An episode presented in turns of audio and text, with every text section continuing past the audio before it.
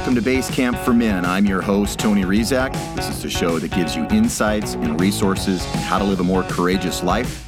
We'll be looking at men, the current state of masculinity, and how to create a more inspiring narrative for all men. Welcome, and let's get started. One of the things I see that could really assist us all in this great awakening is to keep having conversations with the wisdom keepers, the ones who have done more inner work than we have done or a bit further along. I think this really affirms the soul's journey. Which myths and modes of seeing the world will best serve us moving forward? How does each one of us serve the grail, so to speak? It is these questions lived in each heart that will ultimately heal the wasteland that we find ourselves in. We are not living in hopeless times, far from it. There has never been a better time to be alive, and I don't mean because there are opportunities to get rich. Really, who cares about that when the inner and outer wasteland is so evident all around us and desperately needs our attention? No, there's never been a time when so many of us are receptive to divine intervention, open to the magic of transformation and alchemy, when so many of us are experiencing a deep awakening of our collective mythic imagination, or epinoia, as the Gnostics refer to it and there has never been a time when the Grail myth was so close to completing its mission. That's right. I have heard it said many times over the past couple years that we are living in biblical times, and I can certainly see and appreciate this perspective. However, for me, I would say that we are living in mythical times, that the culmination of our great search for truth and meaning as a collective is about to enter an exciting new chapter. To quote my guest today, quote, what is being born in the collapse and dissolution of the old mythologies, the old belief systems which have divided instead of uniting humanity, is a recognition that we do not live in a dead, meaningless universe, but within a sacred cosmic order. Unquote. And I couldn't agree more. Let's go have another enlightening conversation with wisdom keeper and author Anne Baring.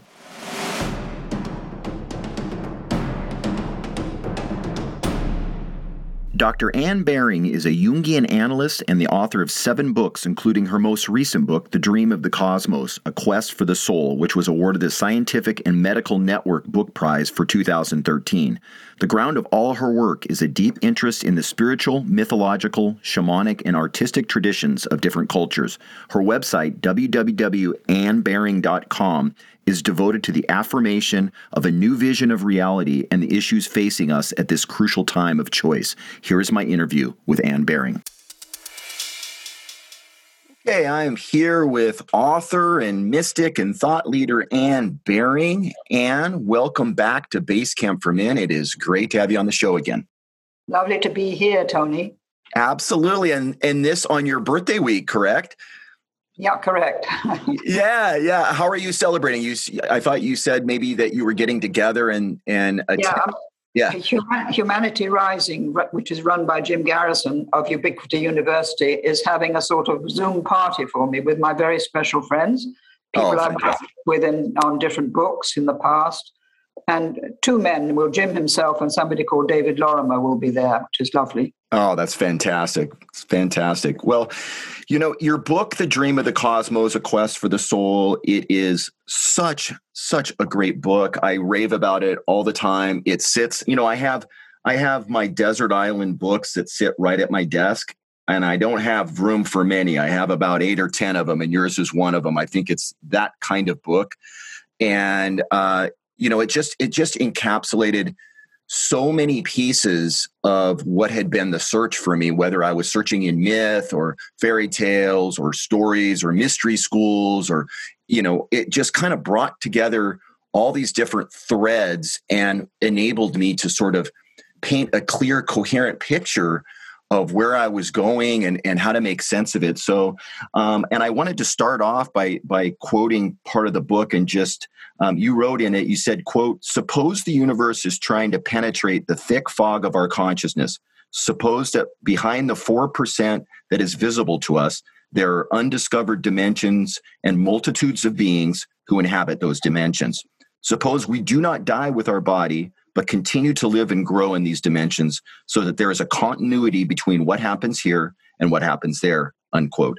I just love this quote and this sentiment.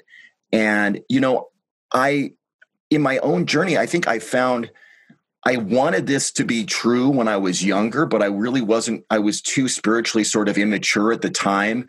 But as I've gotten older, I'm in my mid 50s now, I feel like this is kind of a for a, for myself it's a self-evident sort of uh, a piece of information. The more work i've done the more this becomes kind of where i live all the time.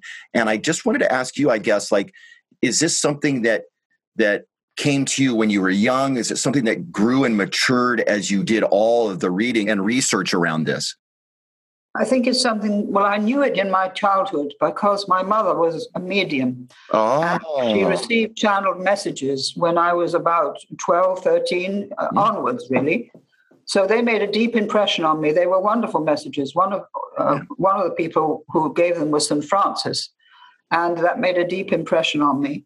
And so I grew up with the feeling that there were beings out there and that one could contact them, that they were interested in what was going on here. Yes. And I really adjusted my life to their, their instructions or their directions in a way. Yeah. Um, so that was the foundation that I had. And then as I grew older, I was obviously interested in other things. But recently, I've become very interested in the work of uh, Nassim Haramein, who is a physicist Mm. And he is currently um, exploring very ancient civilizations when we were visited by extraterrestrial people from other planetary systems. Yes. There's no question about it now. There's evidence which he's Absolutely. discovered. So that's the other end of the story, anyway. Once one was the channeled messages, but then, then now recently, there is proof that these um, beings have visited our planet, and they used to be called by the Peruvian shamans, they used to be called the Shining Ones. Mm-hmm. Yeah, and it's such a beautiful term, the Shining Ones. That that's really interesting because uh, in my explorations, I'm very interested in in extraterrestrials and our history around that. And one of the things I found so interesting, not only were the Egyptian pyramids have this kind of mystical connection, you know, they say that yeah. that the pyramids themselves are aligned with the star Sirius and are connected to the Orion uh, uh, constellation, which I find really interesting. But in all of the indigenous tribes, North American, African, South American, they always had myths around the shining ones and and the visitors from the star people they called them in the Native American tradition, and they. Yeah. They, it was passed along uh, in their oral tradition that um, this was a matter of fact. And they had all kinds of stories around them. And it's funny that, you know, we still, part of us as a humanity still is very skeptical, yet um, our the the other arm of us or the other part of us is steeped in truth around uh, the, the reality of extraterrestrials. I'm very interested in this as a topic. Um, and I'm glad you brought it up because I, I, find that to be a fascinating bookend to, to ancient civilization. You know, people go into the Egyptian and, and whatnot. They don't often go into connections to the extraterrestrials. That's right. And there's also a man called Neil Gaur, G A U R, who runs something called Portal to Ascension, mm. which has fascinating talks. I never have time to listen to them because I'm too busy with my own work. Yep. But there, there are people that he's gathered together who are in touch with extraterrestrials and can yep. uh, convey a great deal of information to us. I think this is all coming up in our culture now because um, since in June last year, um, in America, they put out some information to say that there had been UFOs yeah. visiting this planet, but they hid 400 pages, were redacted and and shown only to uh, the Senate, I think. So yeah. 400 yeah. pages of that report have disappeared, which I think is quite wrong. But uh, evidently, there was something they don't want the general public to know. But anyway, this is coming out. There's also mm-hmm. a man called Steven Greer who's in contact with the stars all the time. Absolutely. And he has taught people with his methodology of how to connect with the with Sirius or with Orion or with any other other stars which particularly interest people. So this is there. It's in the human psyche, and as you say, the the um, indigenous people have known this for fifty thousand years. They've passed on these traditions. They've never doubted them, and that is where we should go if we want more information. I think about them. Absolutely. Absolutely. You know, there seems to be a split occurring right now. I don't know if you're seeing it quite in those terms, but I can see one fork of the road going down this kind of accelerated AI. You know, now we have the metaverse. You know, Facebook is making the metaverse, which is some digital world, virtual reality that we're all supposed to live in and care, you know, more about than the actual world we live in. Um, and it seems completely devoid of the divine feminine and, de- and devoid of the soul to me. And then on the other fork, you have this awakening portion of the tribe that is seems to be steeping itself in myth and the divine feminine and all these stories and the and, and is really representing the emergence of humanity um, and so i'm i'm I see both happening. I'm completely aligned with the soul's journey, of course, as are you.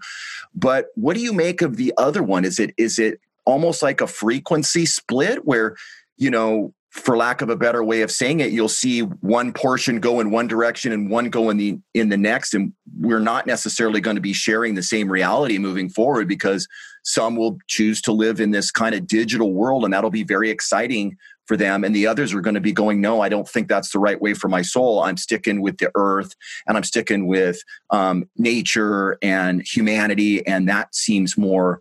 You know uh, truthful to me i don't know if that's something that you've noticed that there's this yes. kind of bifurcation that's being driven by technology i have noticed it and, and there's somebody called um, dr ian mcgilchrist who's a psychiatrist who's just written an enormous book called a matter of things in which he shows detail by detail how we have shut down the right hemisphere of the brain over the last 300 years with the advance of scientific materialism. Mm. And we're living entirely through the left hemisphere of the brain, which is mm. extremely um, associated with exactly what you say with more technology, with AI technology, with, really with being masters of the universe, which is a total um, arrogance or hubris, the Greeks would have called it a hubris. Um, thinking that we know better than, than life, so to speak, that we can direct life in the way we want. And that is going to come to a terrible nemesis, which may bring the planet to its uh, life on the planet to its end, or anyway, our life to its end mm-hmm. um, as a human species. Whereas the other group are working really more through the right hemisphere of the brain, through ima- the imagination mm-hmm. and through feeling and through connection and relationship, which is all to do with the feminine. Yep. And um, they are taking the other route. There are not nearly as many of them as there are in the in the technology group because may, men are fascinated by technology. They really are. And so they get into it, and before you know what happens, they think the brain is a computer. They think the consciousness originates in the brain, which is rubbish. Yep. But they believe what they've stated to be true, which isn't true, if you see what I mean. It's a hypothesis. Yep. But they've taken it to be truth, and they're following that false road and it can it will lead to a catastrophic end, if, if, in my opinion. Right. If people don't come back to the other one, which is the feminine uh, awakening of the feminine, awakening relationship with the earth and um, with the cosmos, and it, it's a deep, deep commitment to answering the question: Why am I here on this planet? What is my purpose on this planet? Mm-hmm. It's not to just dominate and control through technology Yep. It's something quite different. So that's my answer to what your question was. Well, and there's there's also there's a lack of depth in the digital world. It's all ones and zeros. It it it's made to appear to have a particular uh, depth to it, but it really does not. And and I think that's that it's very shallow uh, and shiny. And I think that's where people can get really hooked in. I wanted to read you a quote. Um, I remember reading it, but I don't remember who wrote it. Um, it was a quote that said, "quote We are all abused on a soul level." Unquote. And the reason I wanted to bring this up is, you know, I I can see this in myself and in others that the soul's journey has been a rough one right? We've all sort of descended and then made our lives and our way through the wasteland trying to find meaning, trying to find um, the way, I don't want to say the way out, but the way that transforms the wasteland. And um, one of the ways, um, this might seem like a sidebar, but one of the ways I see men um, being abused on a soul level. And this might sound funny, but I think pornography is an abuse to both men and women. I think one of the things around that is that it takes men's natural um, attraction to the female form and the masculine's natural attraction to the feminine and it twists it in weird ways so that it actually degrades both the feminine and the masculine but it does it in ways you know most men probably think well i'm just you know getting my jollies or i'm getting you know whatever um, it's erotic i find it exciting or whatever never suspecting that it's doing soul a, a, damage to the soul. And i've spoken about this um, in my men's groups and um, and i just wanted to get your take on the things that you see that may abuse on a soul level because i feel like uh, with the with the issue of pornography i feel like it starts to touch on what the gnostics the great gnostic teachers warned. They said um, in your emergence in the soul's return uh, be careful because there are archons that will deceive you and they will deceive you. The deception will live inside of your mind as a program. So you have to watch the kinds of things you think and the kinds of things that you're being exposed to because the archons meaning the the deceivers of the soul's return the inhibitors of the soul's return to the pleroma are out to sort of point you in a wrong direction and hope that you never notice that they're deceiving you. And I think when I think of the internet and technology and pornography in particular, I think this is what they were referring to or, or an aspect. I don't know what your thoughts are on that or, or Well, I have very strong thoughts yeah. because we had a terrible murder in May of a beautiful young woman who was working walking home from an evening out with friends yeah. in the street. She, she shouldn't have been out because there was lockdown. Mm-hmm. And a policeman stopped her and she and said you must come to the police station with me and she just meekly had handcuffs put on her behind her back got mm. in the mm. car and she was raped and murdered mm. and he was a policeman so this has been a, a huge eruption of female fury against um, rape and um, murder because 100 I think three women are murdered every week in in, U, in the UK. Yeah. 150 a year, so mostly by their partners. Anyway, to get back to pornography, I think it is a vile, vile temptation to men. Mm-hmm. And I think it's absolutely corrupting to the soul because there's no doubt that this policeman who murdered this poor girl um, was corrupted by that. And many men are. They think it's just rather fun to do when they look at it and everything, but it corrupts the soul yep. because it gives them a distorted image of woman and a distorted image of sexuality and a distorted image of their own feeling function and their sexual um, you know, their sexual um, nature, if you like. Yep. That part of themselves is corrupted. And it never recovers because these images stay in the imagination and mm-hmm. work away, like you said, like the archons. I wouldn't put it in that particular thing, but in, in Christianity, it would have been called the temptation of the devil. Absolutely. Because it, it is corrupting and it destroys the soul. And also, it just leads to the murder and rape of women, which are out of control in this country. Then rape, they can't deal with. They only deal with 1% or 3% or something right. of the total rapes. So women are simply furious, and nobody will deal with this because they think, oh, well, you have to have your freedom, men have to do what they want. Mm-hmm. But I call it vile. I actually wrote a letter to the newspapers about it, which was published, in which I said women will never forget this murder and they will never forgive um, the police for, yeah. for having somebody in it that did this sort of thing. And this will this will go on as long as pornography of this violent pornography is allowed to exist. Yeah. So that's my view of it, and I feel very strongly, and I will take on any man who argues against it. Well, and and and to your point, it's it's also attached to technology because um, of the dark web and all the different things that have popped up out of the shadows and attached themselves to what you can find on the internet. And so it it represents sort of the deepest, darkest shadows of of of men frankly. Um, yes, it does. And and there, even now there are things coming up in the paper of men who are saying things about women which are absolutely disgraceful. And they found in the police um, e- emails and things between each other, you know, chatting right. to each other.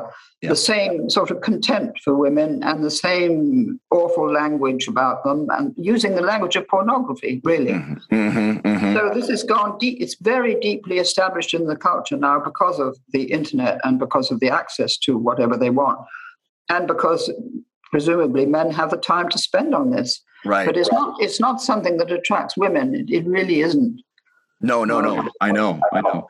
Um, I want to talk a bit about the Grail, shifting gears a little bit, and and one of the things to set it up, you know, you wrote, "quote There is a voice that of myth, fairy tale, and legend, and also of mystic vision, which points inwards, leading us, if you will allow it, into the neglected dimension of our inner life, our soul, which in turn connects us to the greater soul of the cosmos." In its simplest terms, the soul is the secret, the hidden dimension that is the goal of the hero's quest in myth and legend, unquote.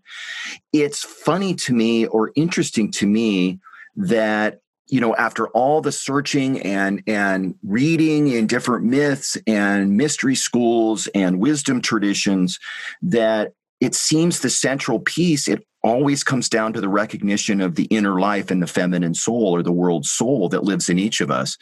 Um, and I find it enormously uh, a relief because it seems simple to to honor one's inner life and soul and the world soul and to honor the feminine.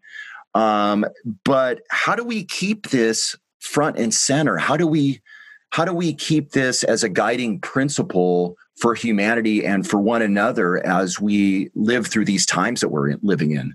Well, what is happening now, Tony? What is happening now is the new science that's coming in, which is completely changing our view of our relationship with the Earth and the cosmos. Mm. And what it's finding out, and what will come out very shortly, I think, and uh, there's a course on it at the moment, which I'm going to take, is that it's not so much that the soul lives in us, we are part of the soul. Mm-hmm. And at the at the level of the subatomic atomic uh, atoms as of our being, so to speak, or the very much smaller than the atoms, we're all connected. First of all, we're connected to each other and the life of the planet, and secondly, the whole of the cosmos is interconnected uh, in a way that nothing is can break that connection. Mm. So this new science is saying that we've been a ter- made a terrible mistake with the view that there's only material reality. Mm. Uh, we know understood nothing about this thing of connection, and um, I can't remember the what entanglement. Everything is entangled with everything else. Yep. So this is changing our image of ourselves and our image of our relationship with the earth and with the cosmos. So we're not separate from the earth, like the indigenous people have always told us mm-hmm. that what we do to the earth uh, comes back on us, so to speak. So we have to treat the earth properly mm-hmm. if we want to survive well on it. So this is, I think, tremendously exciting. It's going to break down that what I call the firewall of materialist science and completely up, turn upside down the, the idea that a consciousness comes from the physical brain, from the neurons of the brain, Mm. It's going to prove that consciousness comes to us from the consciousness of the universe and that we are part of that consciousness. As a physicist said, she said, um, we don't have consciousness, we are consciousness. Mm. So, this new way of thinking is going to come in shortly, I think, and it's going to turn everything upside down. It's going to be resisted. It's already being resisted a lot, but it can't prevail because this is the new thing that's coming in. And if you like, it's the new myth.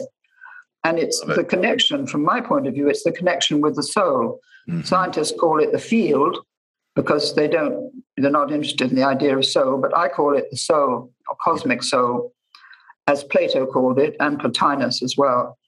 So that's what's coming in, and it's going to change all our relationships, and it's going to make us much more responsible, I hope. Mm-hmm. Yeah. Um, in relation to the earth, and also it's going to open up connection with the cosmos in a completely different way. Instead of being the only sentient beings in the whole universe, which we stupidly think we are at the moment, it's going to show that there are just countless billions of other conscious beings in the universe.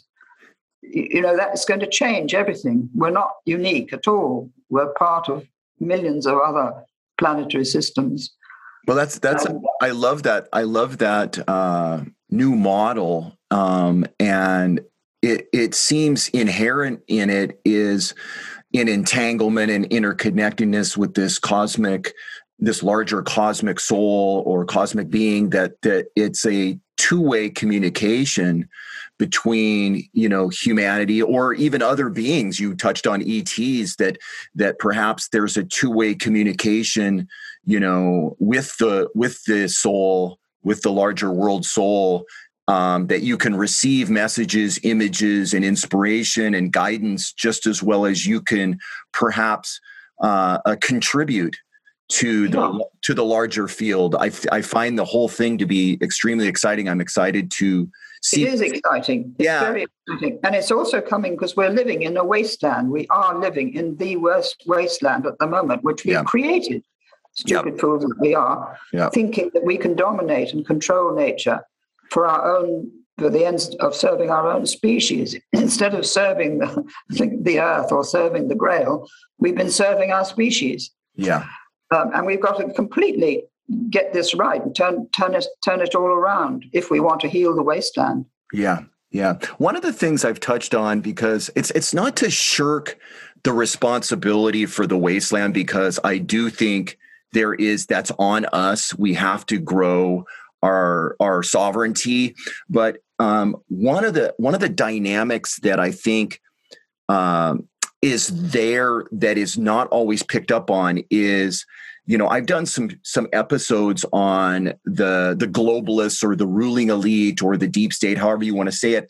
Most of them are sociopaths. In other words they don't care whatsoever about humanity and our soul's journey. In fact, they're very content. they're they're very content to control things. They don't care if they depopulate us. They don't care about our myths. They don't care about our gods and goddesses and soul. None of that matters to to the globalists. They just want to continue to control. So to be fair, some of the wasteland that we're seeing is a result of we have let um, sociopaths run things. We've had, in essence, an old corrupt king with no heart for humanity. And so part of our emergence is to reclaim that, hey, wait a minute. Uh, we don't want you running things anymore. We don't want your old corrupt systems. We don't want your old corrupt, you know, debt slaved banking. We want to start to create uh, uh, structures that reflect where we're at in our understanding of the cosmos. And so I think that that is very much in play, and it gives me a lot of hope. I'm I'm not trying to shirk responsibility for the wasteland because we've been uh, implicated in being a victim, saying, "Well, we're we're not running things. Uh, the globalists are. What can we really do?" Which is a very weak, sort of inactive, passive way of agreeing that the agenda is fine, right? Yeah, I, I, agree with everything that you've said. And I, I agree with the, the rulers of the world have always been like this. For 4,000 years, they've been yep. like this. Yep. And their sole interest has been power and, and uh, acquisition of territory or acquisition of money or acquisition of yep.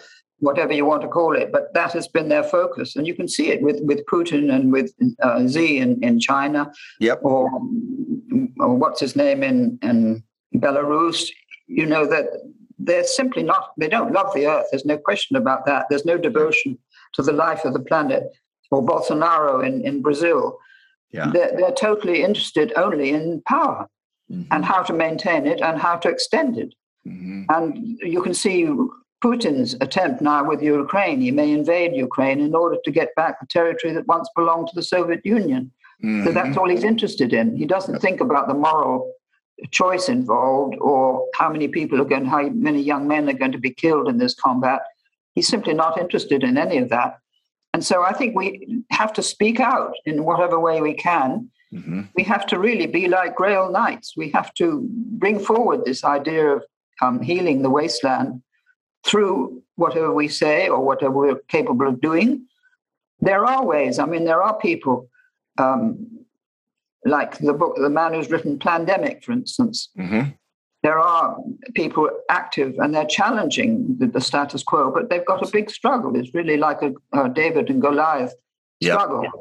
But I think that with this new science, I think a lot will shift. It may take 50 years. Mm-hmm. And I don't think we've got 50 years. We've got more like 25. Mm-hmm. But um, it will shift understanding, and they will have to take it on board as well they will have to understand that they're part of the cosmos. They're not here to dominate the cosmos or the earth or whatever.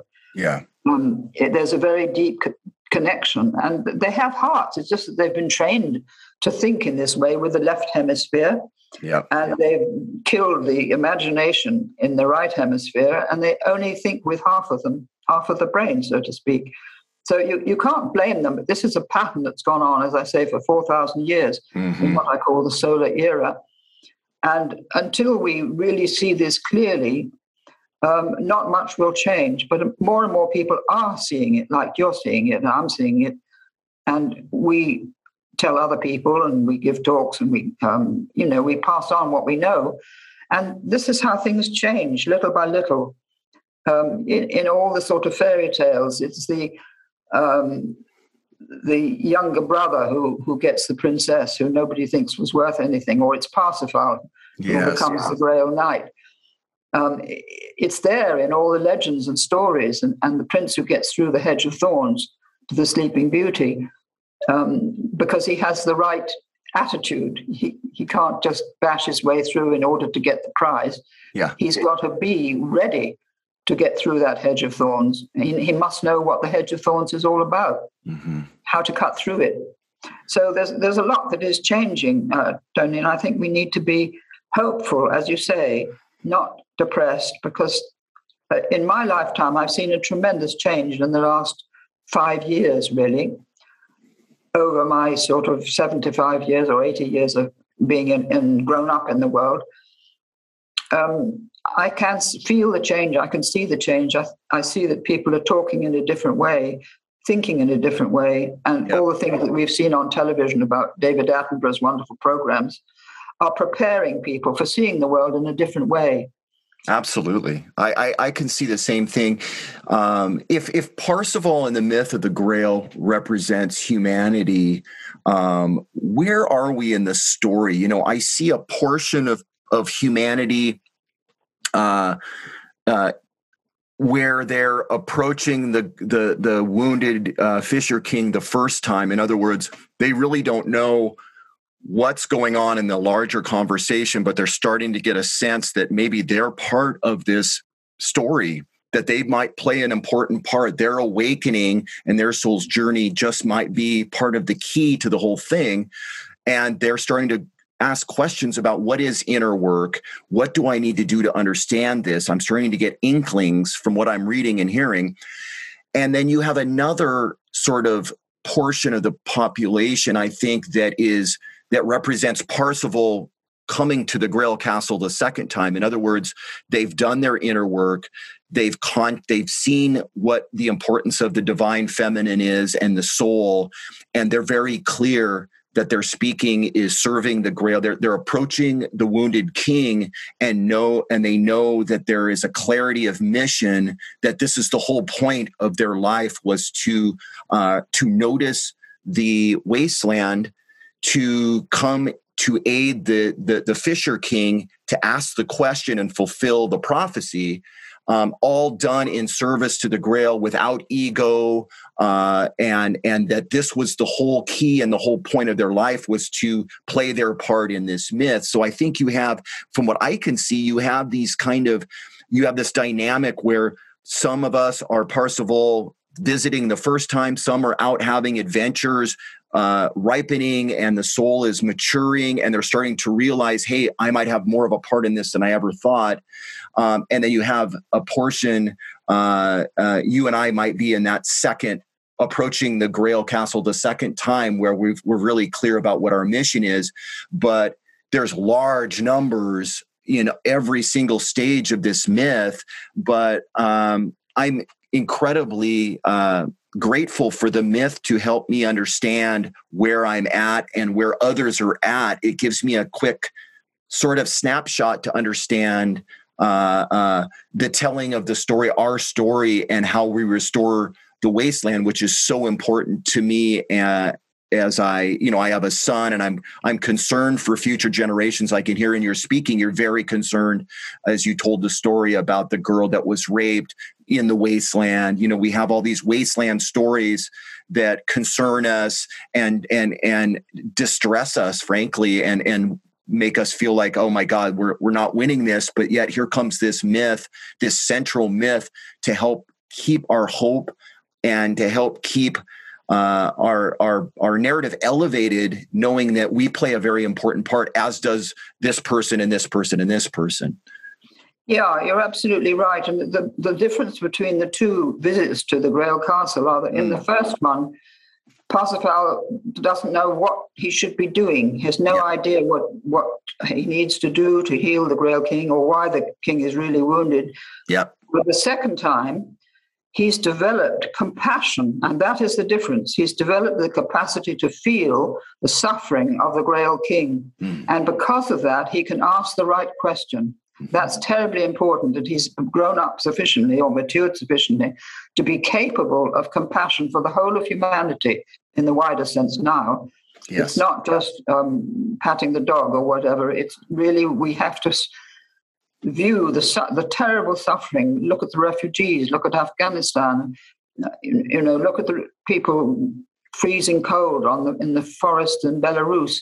Look at the things that are being done to human beings by other human beings. Mm-hmm. And when you have that compassion, then you can say, What ails you? And what the person, the old king that's lying there, is actually the old image of God also. Why have we not understood what God is?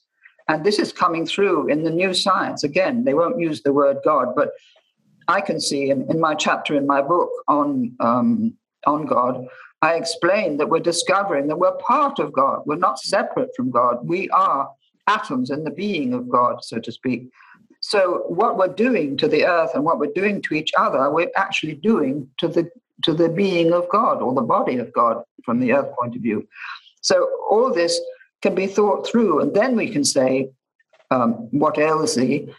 And we can heal because we ask the right question. So I think it's very, very important the difference that you've described between the two kinds of humanity one who is not ready, who hasn't developed compassion, and the, the other second kind, who in the second visit, who knows what to say and who can feel the suffering of the king. And then the king is healed the, the wound heals immediately that Parsifal says those words.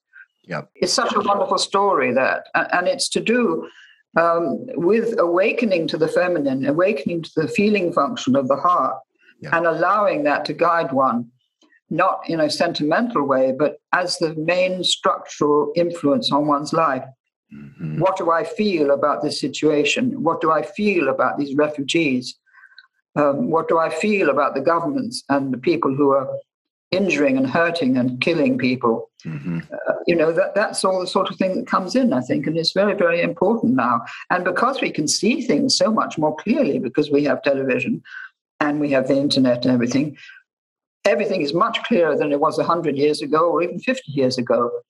We can actually see the things that are being done that are wrong, and we know they're wrong. Yeah, absolutely. Well, and the, the other thing that I think is really interesting is that that Parsifal realizes that that you know he's he's there to serve the grail. I think it's i love this notion of serving the grail yeah. serving the soul serving the inner life of humanity and where we're going rather than possessing it. The grail can't be possessed. The, the myth makes it very clear that it is there to be served uh, by those worthy to serve it. And that that is people that are willing to do the work to right size the ego to put their own uh, egoic uh, uh needs aside to say what does what does humanity need? What does the the wounded king need? What does the wasteland need from me that will help move us into the next era? And i think you know it could be something small uh, or something that's on a, the, the scale of it really doesn't matter. I think the, right. the, important part is each person realizes that they have an important part to play and your your part might impact only a few people but that's the magic of the grail is it shows that alive in every heart it resonates and makes an impact out in like you were saying the interconnectedness and entanglement of the field or the world soul.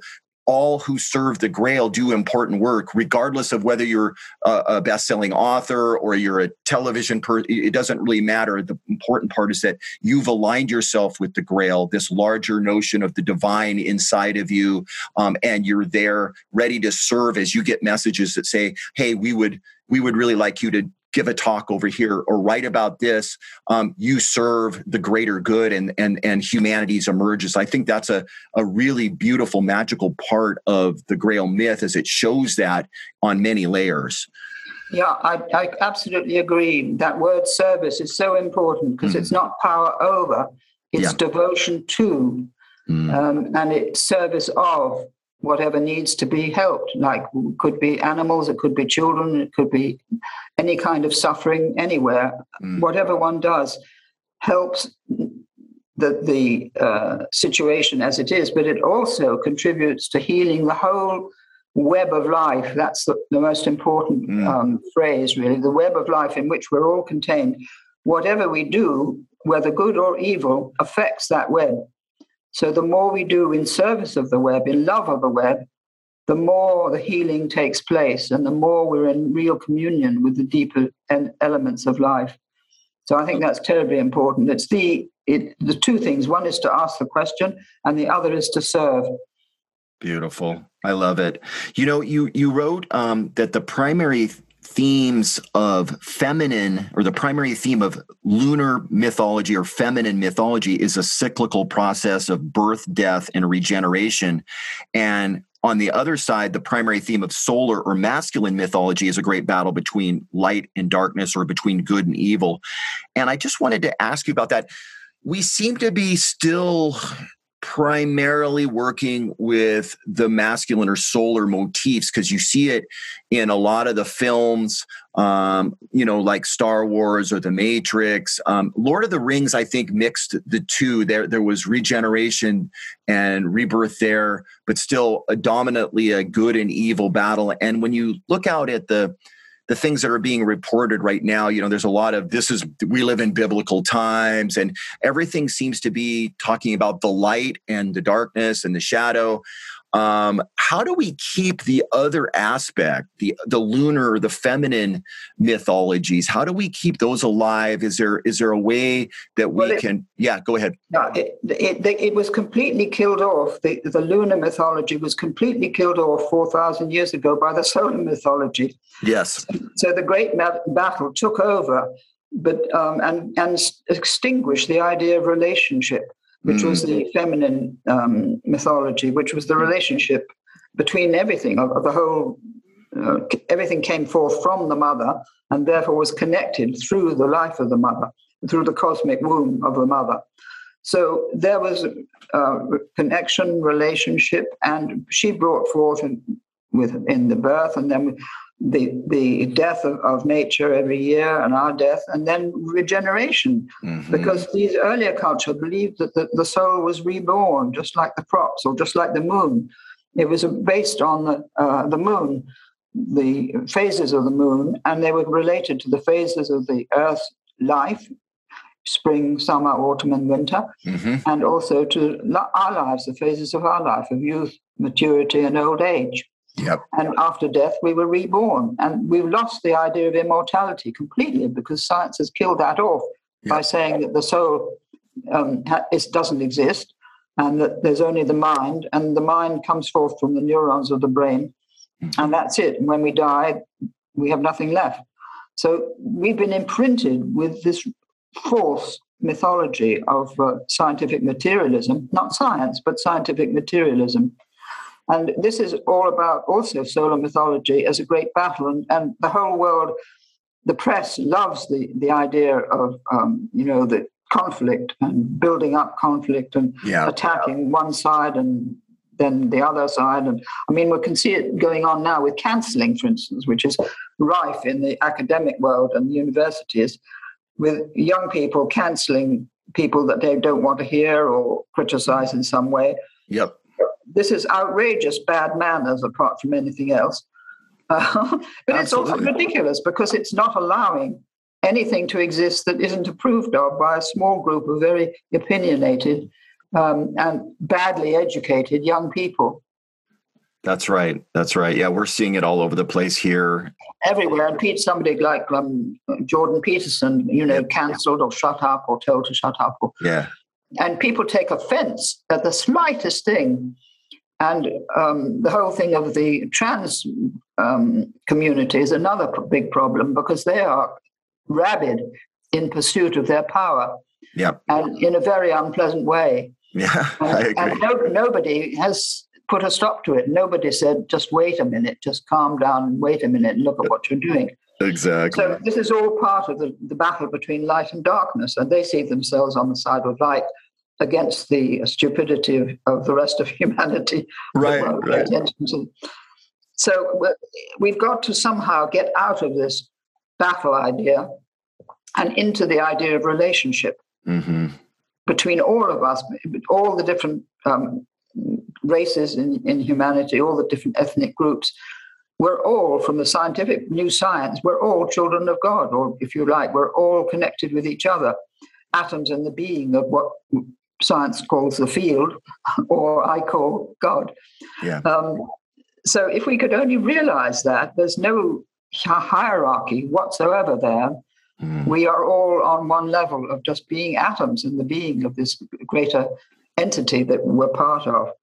So I think, as I say, we've got to change our whole ideas and lose this old mythology by making it conscious and seeing where we're stuck in it. Mm-hmm. And this again is left brain because left brain likes to know where it is and likes to know if it's better than somebody else or if somebody's winning over the other person. This has nothing to do with, with the true um, purpose of life and why we're here on the planet. It's all to do with, with a habit that's grown up over these 4,000 years of behaving like this. Right. And thinking that we have enemies we have to conquer and we have to have better weapons all the time, bigger and better weapons in case someone attacks us. All that is part of this mythology. Maybe, maybe that's why the, the Grail myth and the Gnostic fallen goddess myth to me have so much power is because it's not a straightforward uh, good versus evil or light versus dark story right? It it's got all kinds of nuances and it's not it's not a good versus evil when you know oh, and and I, I i love i love all of the mythic imagery in both of those stories. Uh, I think my soul is kind of hungry for it because I'm a little burned out of the dark versus light myth. Like I've gotten it, uh, you know, my whole life in spades. It doesn't matter where I've looked or what mm-hmm. films. You know, it's always about that. I understand it. I mean, I could I can spin those you know those things off like crazy because it's I've been you know told that a million times. Uh, whether it was the Bible or whether it was Star Wars or whether it was the Matrix. I mean, it's all been this solar mythology. So whenever I get my hands on a juicy piece of mythology that is not that, that represents the other relational uh, soul's journey, I think it's just like honey to me because I'm like, finally, I get to, you know, activate my mythic imagination and really get down to yeah I, figuring out what's going on. So yeah. There was one film which wasn't like that and that was close encounters of the third kind yeah, that's right. All about the goal and the quest and, and getting over that mountain.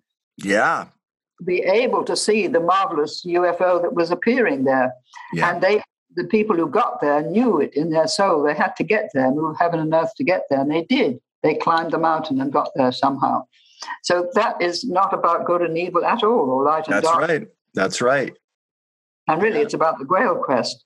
It is, yeah, yeah, beautifully said. Yeah, I forgot, I forgot how uh, important that film was when I it saw it. Really important, and yeah. also I, I, long to make a film about the Grail with with Steven Spielberg. If mm. only I'm too old now, but that is the great story that could be made into a wonderful movie.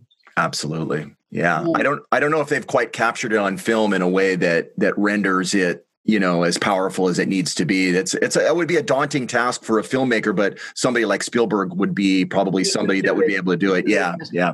the approach to the the you know the first time and the second time and you could get the being lost in the forest like dante's wood. And you could um, the confusion and the he has to learn humility. Yeah yeah. He can't be the hero. He has to be the humble servant Absolutely. So anyway, all that could be brought in in the most wonderful way, but have to be for another lifetime. Exactly. Well, Anne, thanks so much for coming back onto Base Camp for Men. It is always so great to chat with you. Um, all of these topics are so interesting. Your book, The Dream of the Cosmos, A Quest for the Soul, um, I'll mention it again and tell them where to find it. But thank you so much for sharing your time. Uh, have a great birthday celebration with your friends. Uh, and uh, let's do this again. Uh, uh, maybe next year we can get together and see what's what and see what else you got going on and what you want to chat about. But I just so appreciate you taking the time with us today and and sharing. Thank you. Well, it's a great pleasure to talk to you and to have somebody on the same wavelength and to be able to share my ideas and my experience with somebody who's also got a lot of uh, experience to, to share. So thank you very much, Tony. It's been lovely. Beautiful. To find Anne Baring's excellent book, The Dream of the Cosmos A Quest for the Soul, go to www.annebaring.com. Her website is terrific. It has all sorts of material and content for the seeker, so go check it out. I plan on spending a few hours there over the Christmas break myself. And lastly, if you find Basecamp for Men to be a valuable resource in your hero's journey, please consider a small monthly donation at www.basecamp-podcast.com. Thank you, listeners. That's our show for today. Thank you for listening. Men, good luck in all your endeavors and good luck on your hero's journey. This is Tony Rizak, and you're listening to Base Camp for Men.